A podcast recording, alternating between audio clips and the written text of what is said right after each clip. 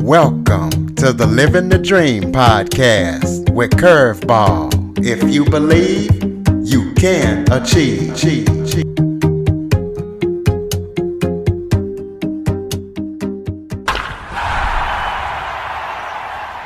Welcome to the Living the Dream with Curveball podcast, a show where I interview guests that teach, motivate, and inspire.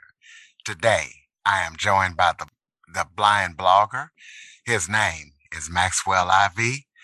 Maxwell was born in Texas to a family of carnival owners.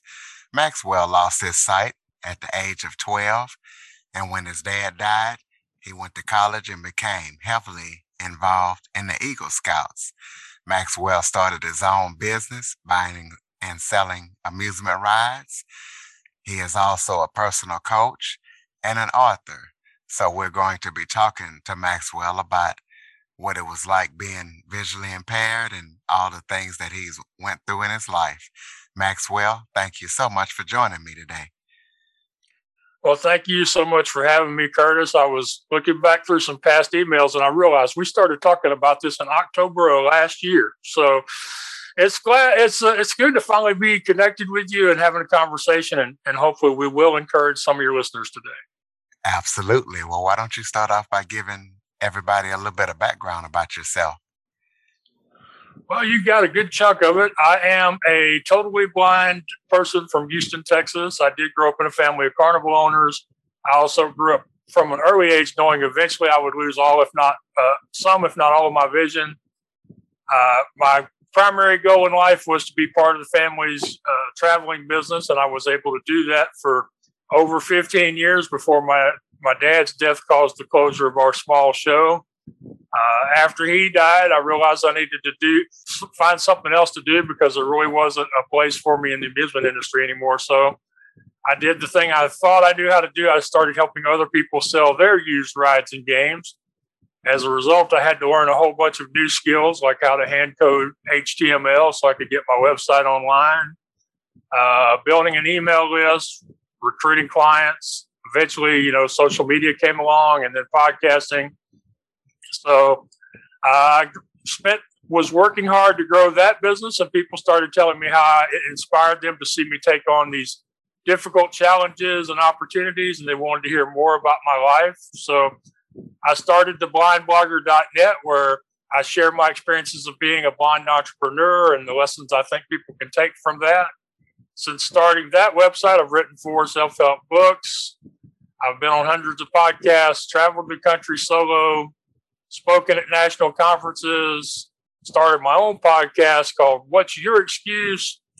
I now help other people get exposure by uh, connecting them with podcast hosts like yourself and I just launched the What's Your Excuse Podcast Network, where I'm going to be helping other people with disabilities launch or grow their own podcast. So, and I think the one main theme has been I still haven't found that one, you know, just one single thing that I can do, focus all my time and energy on. And until that happens, I enjoy the journey and the, the process of learning new things. And, uh, and I'd often, you know, making the new mistakes and just doing my best to show up every day. Well, what was it like losing your sight and, and being in the carnival industry and learning all the things that you had to learn? Was it hard? Was everything accessible? Was Jaws around when you had to do all this stuff? Uh, well, no, Jaws, well, Jaws may have been around, but for a lot of the time, I really didn't have access to a lot of the technology I don't know about other states, but in Texas in general, uh, you only get assistance from the state agencies if you're in school, trying to go to school, or if you can show that it's important for you to get employment. And since I couldn't do any of those things, we pretty much had to pay for the technology ourselves.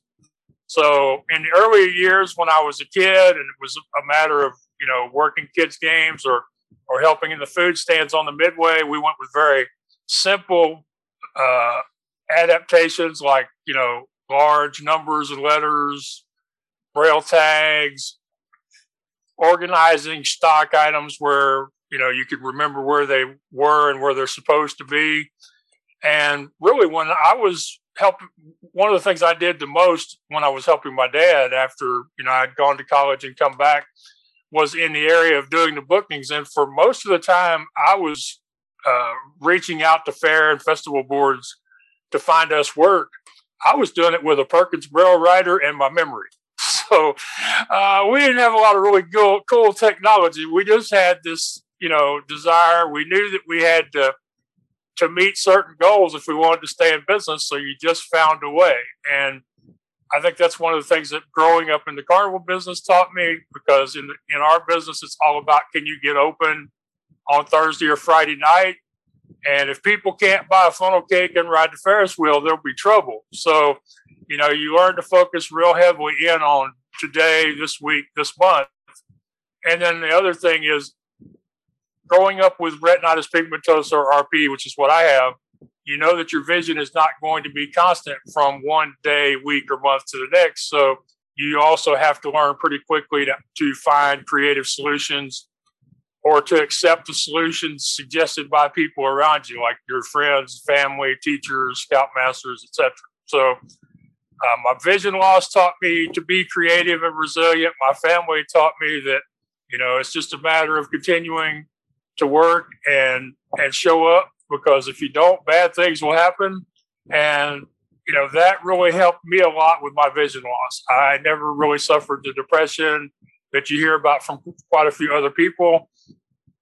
But I do think that some of that was uh, a little bit of insulation in that, uh, you know, we didn't have the World Wide Web.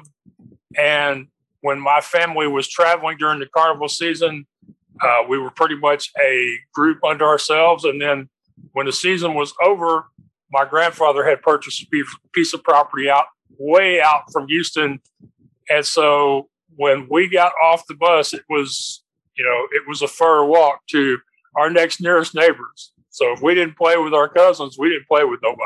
And I think that, you know, obviously made a difference back then. Now, nowadays things would be easier on one hand because you would have more support, more access to other people living with with vision loss over the internet or uh, through meetup groups. But on the on the other side of it, you all would have a lot more negativity out there. So carnivals are, I would imagine, in the, in the spring and summer, right? They were when I was involved in them. Uh, when I was growing up, you they went from spring to from the early spring to the end of the fall in Texas, and then the further north you went, the shorter the season was. Nowadays, they work year round, with some carnivals working in other countries. Uh, carnivals like my my cousin's carnival, Wagner's Kitty Carnival, they're out of Corpus Christi, Texas. They are in Brownsville and Harlingen down near the border in January, and in the middle of the summer, they'll be in Minnesota. So their season will take them, you know, what is that, 1,500, 2,000 miles from one point to the other before they head back south again. And that's uh, that's the way a lot of it's also become much more corporate with the increase of the price of rides and game equipment you know, when my grandfather started our family's carnival in the 50s, uh, he bought his very first merry-go-round for $7,500. Nowadays, a portable merry-go-round can cost you a million dollars or more. So, with the increase in the cost, they pretty much had to become a more business-like approach to it, and then also find ways to work year-round. Well, tell us about your books because you're also an author. So, talk about your books, uh, kind of give a brief description of each, and tell us how we can purchase them. Sure. I've written uh, four books so far, and you can either find them at uh, Amazon by searching for The Blind Blogger, or you can go to theblindblogger.net. The first one is called Leading You Out of the Darkness into the Light, a blind man's inspirational guide to success and talks about my transitioning from being a carnival owner to being an online business owner. It includes 11 exercises that I've used myself. It encourages people to report on their progress through my email address. It includes my sharing the answers and solutions that I use to the same exercises that I'm encouraging them to work through. Uh, the second book is It's Not the Cookie, It's the Bag, which is about my preparing for uh, having gastric surgery and then having the surgery, the changes in my lifestyle and attitude and mindset along the way, and some of the the methods that I think can help other people as they're trying to, you know, find a way to to stay healthy on a daily basis and instead of seeing themselves on a diet or not on a diet, you know, try to encourage them to find ways to be more healthy in their body and in their mindset. The third book is The Blind Bloggers New York City Adventures How You Can Make Your Dreams Come True. And in that one, I had competed for the Amtrak Writers and Residence Award. And I took my prize and went on a solo trip to New York City during the Christmas and New Year's holidays. And in that book, it talks about what made me decide to decide to think I could win, uh, how I decided to uh, where I would go and when, uh, facing the fears, both mine and those of people around me, where the additional money came from, and just a, a lot of the experiences, including how the photos in the book came to be a reality because there's over 60 co- uh, photos in the book uh, they're black and white in the print version, color in the ebook version. And that's a really cool story in itself as part of that third book.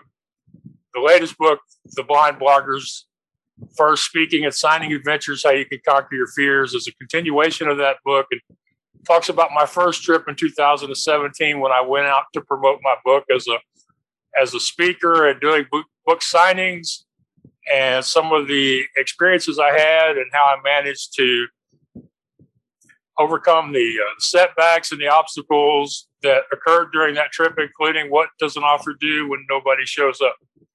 And those are the books so far. I'm working on a conclusion to that series where I'm going to finish my journey to becoming a uh, a paid, nationally recognized speaker and encourage people, you know, by by sharing my experiences and show them the ways that I was actually able to continue to just move forward and uh, and overcome the the setbacks that I I experienced on that trip. I like to.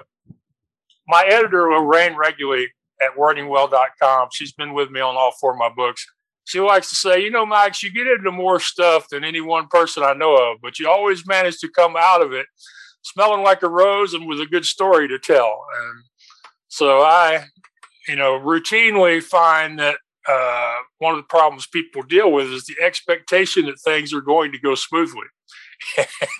and if they hang around me very often, either in person or virtually, they're going to find out that not only does it not go smoothly, but a lot of the really fun experiences happen when you're just willing to enjoy when things don't go the way you planned on them going. Well, talk about your gastric surgery. Why did you decide to have it, and how did that help you change your life from what it was to what it is now?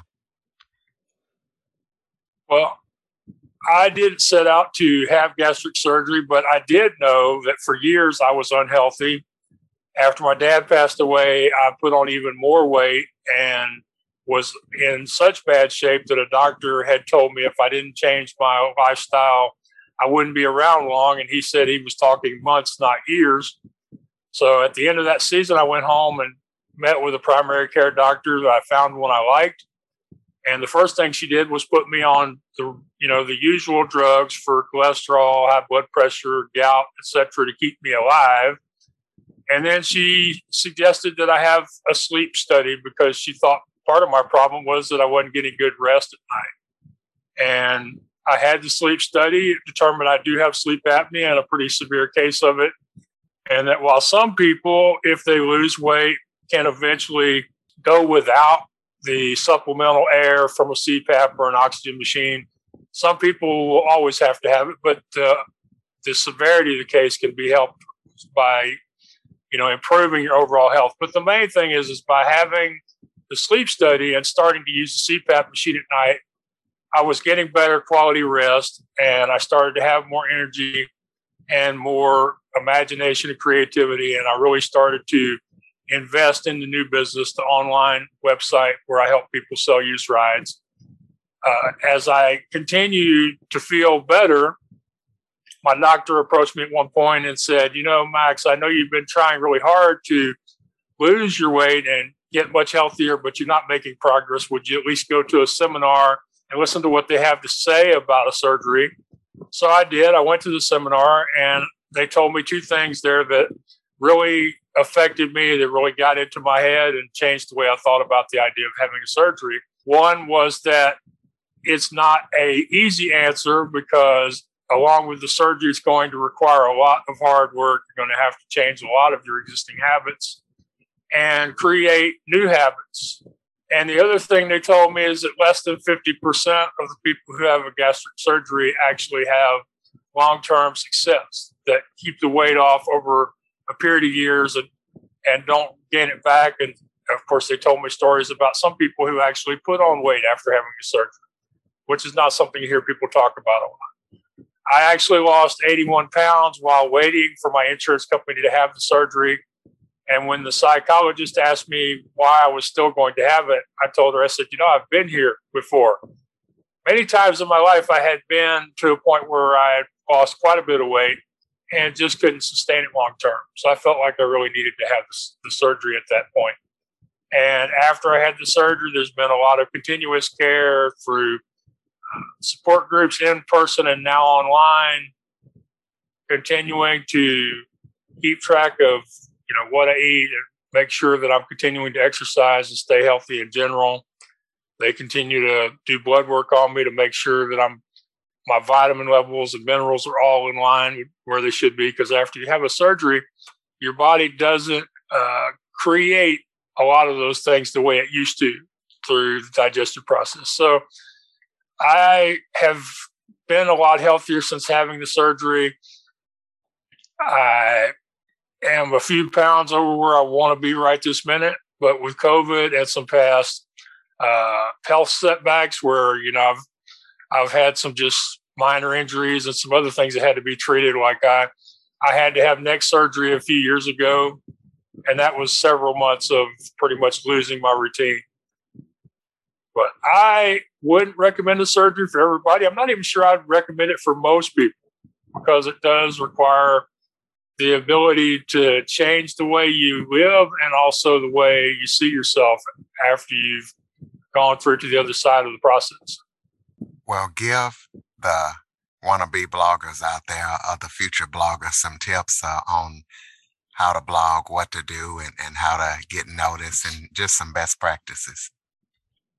Okay. Most important thing is whatever you do in blogging, podcasting, being an author, uh, being a speaker, whatever you do, start with what is sustainable what can I personally live with? Can I write a 500 word post once a week or once a day? Can I record a new episode once a week? Can I travel, you know, 12 weeks out of a year or 40 weeks out of a year or maybe once every three months? So start with deciding what is sustainable for you, what would make you happy as far as how you see yourself? And that's really one of the things I talk about in my first book is start with with what start with is this goal your goal? Because too many people get into trouble chasing other people's goals or following other people's advice in some some cases. Too many people have gotten frustrated and depressed and quit because they found out they couldn't be the Kardashians or they couldn't be Joe Rogan. So start with you know, what is your personal goal and what does success look like to you? And then what can you sustain? What can you keep doing on a regular basis? Most people have jobs, family, pets, uh, hobbies, plants, uh, extended family members, health issues. So, what can you do along with everything else you're already doing? What would be sustainable? And then set that as your goal and do whatever you can on, on a regular basis to meet that goal. From there, as far as the best practices for getting noticed, it really just comes down to helping other people, becoming friends with other people who are out there online. One of my favorite things that I that really got me moving as far as uh, traffic to my own website and something I continue to do is commenting on other people's blogs and on other people's podcasts, uh, replying to their posts in social media networks. Because if you leave memorable comments on other people's work, it's not only an opportunity for them to notice you, it's an opportunity for the people who follow them to notice you. That's one of the reasons why I continue to do so many podcast interviews because I get to get in front of Curtis's audience. And since they already like you, they're more likely to listen to me, at least for a little while. And so being able to take advantage of other people's followings is a great way to get noticed through, like I say, commenting, sharing that person's content to your followers, and appearing on their on their platforms. So those are some of the things that I really recommend. And then when it comes to continuing to keep doing the work, one of the most important questions that I ask myself, and I encourage other people to do this all the time, is Am I doing this because everybody else is doing it this way, or other people who uh, I like are doing it this way? You really have to get into the should and should not. I mean, if something is serving your purposes, but it's different than everybody else is doing it, then keep doing it.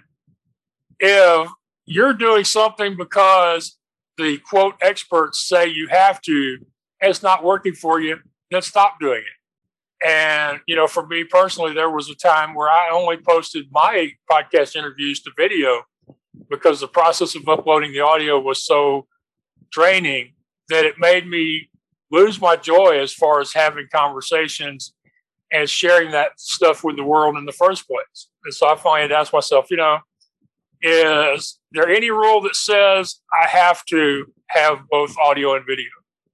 And I decided no, there wasn't. So for a while, until I found a more accessible platform for a screen reader user like myself to upload the audio, I didn't I didn't post audio.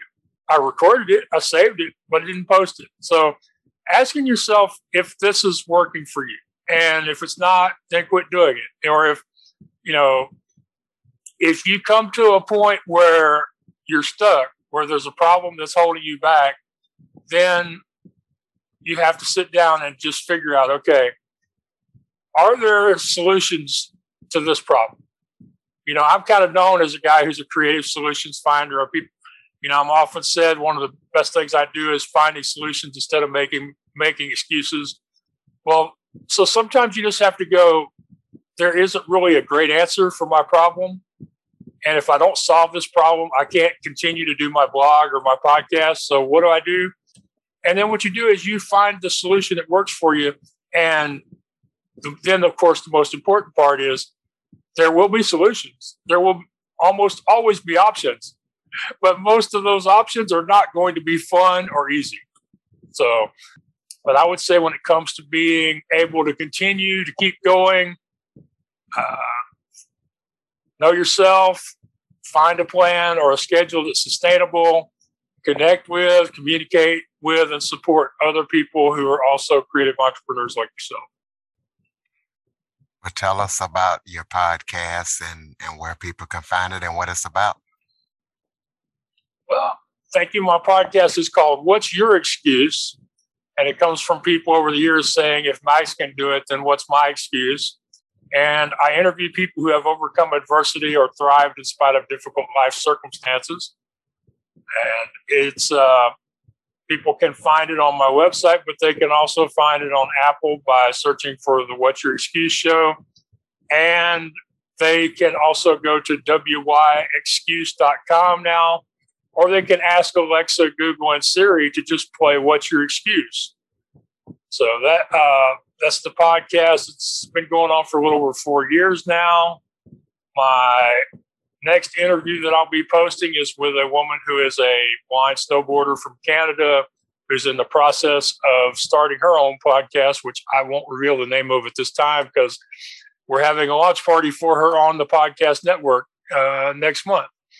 And from the What's Your Excuse show, there's now a What's Your Excuse network where I'm going to help other people with disabilities either launch new shows or grow existing podcasts by trying to create a community around people who either have a disability or who have shows that are focused on supporting and encouraging people with disabilities. And it's called the What's Your Excuse Network. And it's, like I said, wyexcuse.com. And on the 6th, we're going to have the launch party for Emily Trepannier's new show. And I'm hoping that's not, you know, I've, I'm looking forward to supporting more and more other podcasters who also happen to have a disability, whether that's a visible one like paraplegics, the blind, uh, or whether uh, deaf, or whether it's an invisible one, people living with mental illness, chronic, uh, chronic, uh, chronic pain, and etc. Um, because I feel like if we could create a community, we can help support each other's podcasts, we can help each other grow our audiences, and we can also help keep each other going. Well, tell us about. I know you got your book coming that you're working on. You're working on your network, but there are there any other projects that you're working on that we need to know about? You know, I can't really think of anything right this minute. Um, I, I, I usually have something going on. I I recently recorded a, a myself singing a song called "If You Don't Ask," which is the first time I've attempted to write a song, and so I'm working with a couple of people who are more professional songwriters, trying to turn that into something. And then, uh, you know, I'm always looking forward to my next public speaking opportunity to share my experiences and the lessons I've learned with people out there, either virtually or in person, so that um, you know I can help them to overcome the excuses that are holding them back, or that are holding back the members of their organization, the staff, employees of their company, or the attendees at a conference. So I'm always I'm always looking for what that next thing is going to be. And if, and in, in fact, this is usually one of my least favorite questions because I don't always know what that next thing is going to be at the time. And so I just usually like to say that um, I don't like to put limits on God because He quite often has bigger dreams than I have for myself. So uh, I may not exactly know 100% of what you know what I'm going to be up to a year from now, but I know that it will be something interesting and challenging, and hopefully by doing it, I can inspire other people to uh, to take on their own. Let's call them crazy dreams, since that seems to be the expression people use about Max quite often. Well, go ahead and throw out your website, any social media contact links? Uh, how can people connect and stay in touch with the blind blogger? Sure. They can go to the blind blogger net. Uh, they can find me at Maxwell Ivy on Twitter and most all the social media networks. I'm Maxwell Ivy. On Instagram, I am the blind blogger there. They on the website we have a link to the store where they can purchase merchandise, to the books where they can get the books for themselves. Again, they can find the podcast and the network at wyexcuse.com, or they can ask Alexa, Google, and Siri to play What's Your Excuse? Uh, those are the most common ways of finding me. And uh, of course, they can also send an email to just ask at theblindblogger.net. I encourage people to reach out and start building a connection with me and see how we might be able to help each other going forward. I don't want people to feel like I'm one of those people that you have to be ready to hire or book or buy something from in order to talk. So I make it easy for people to reach out via the email or the contact form. And if they have a question, just ask because I've learned over the years there are a lot of questions people have, but they're afraid to ask. So instead of having uh, y'all worry about it or guess, I would just prefer you just go ahead and ask. So you have any final thoughts before we close it out? Uh, yes, I do. Um, most important thing that I try to, to encourage people is that we are not meant to accomplish uh, the big things in our lives by ourselves. So we need to be building a community, a network, an online family.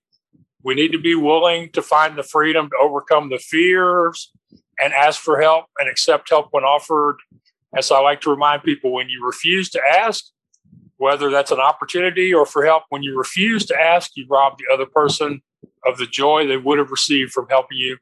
So I do hope that you will let people be part of your journey. Let people like me and Curtis help and encourage and inspire you. and that a week from now or a year from now, you'll be on Curtis's show or my show, and you'll be telling us about the stuff you did after watching or listening to this interview. Ladies and gentlemen, the blindblogger.net. Maxwell, I want to thank you so much for joining me today. Curtis, I want to thank you so much for having me and also for your, your patience and finally us finally getting together.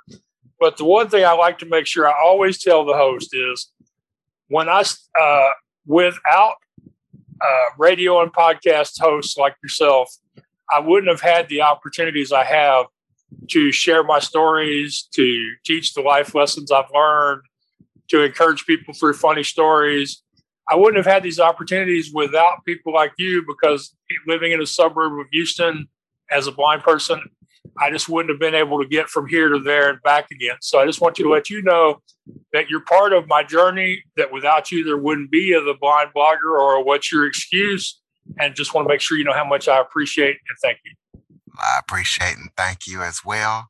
And I appreciate and thank my listeners. And I want them to follow, rate, review, and share after listening to this episode. I also want the Android users to go to the Google Play Store and download the Living the Dream with Curveball podcast app. For more information on the Living the Dream podcast, visit www.djcurveball.com. Until next time, stay focused on living the dream.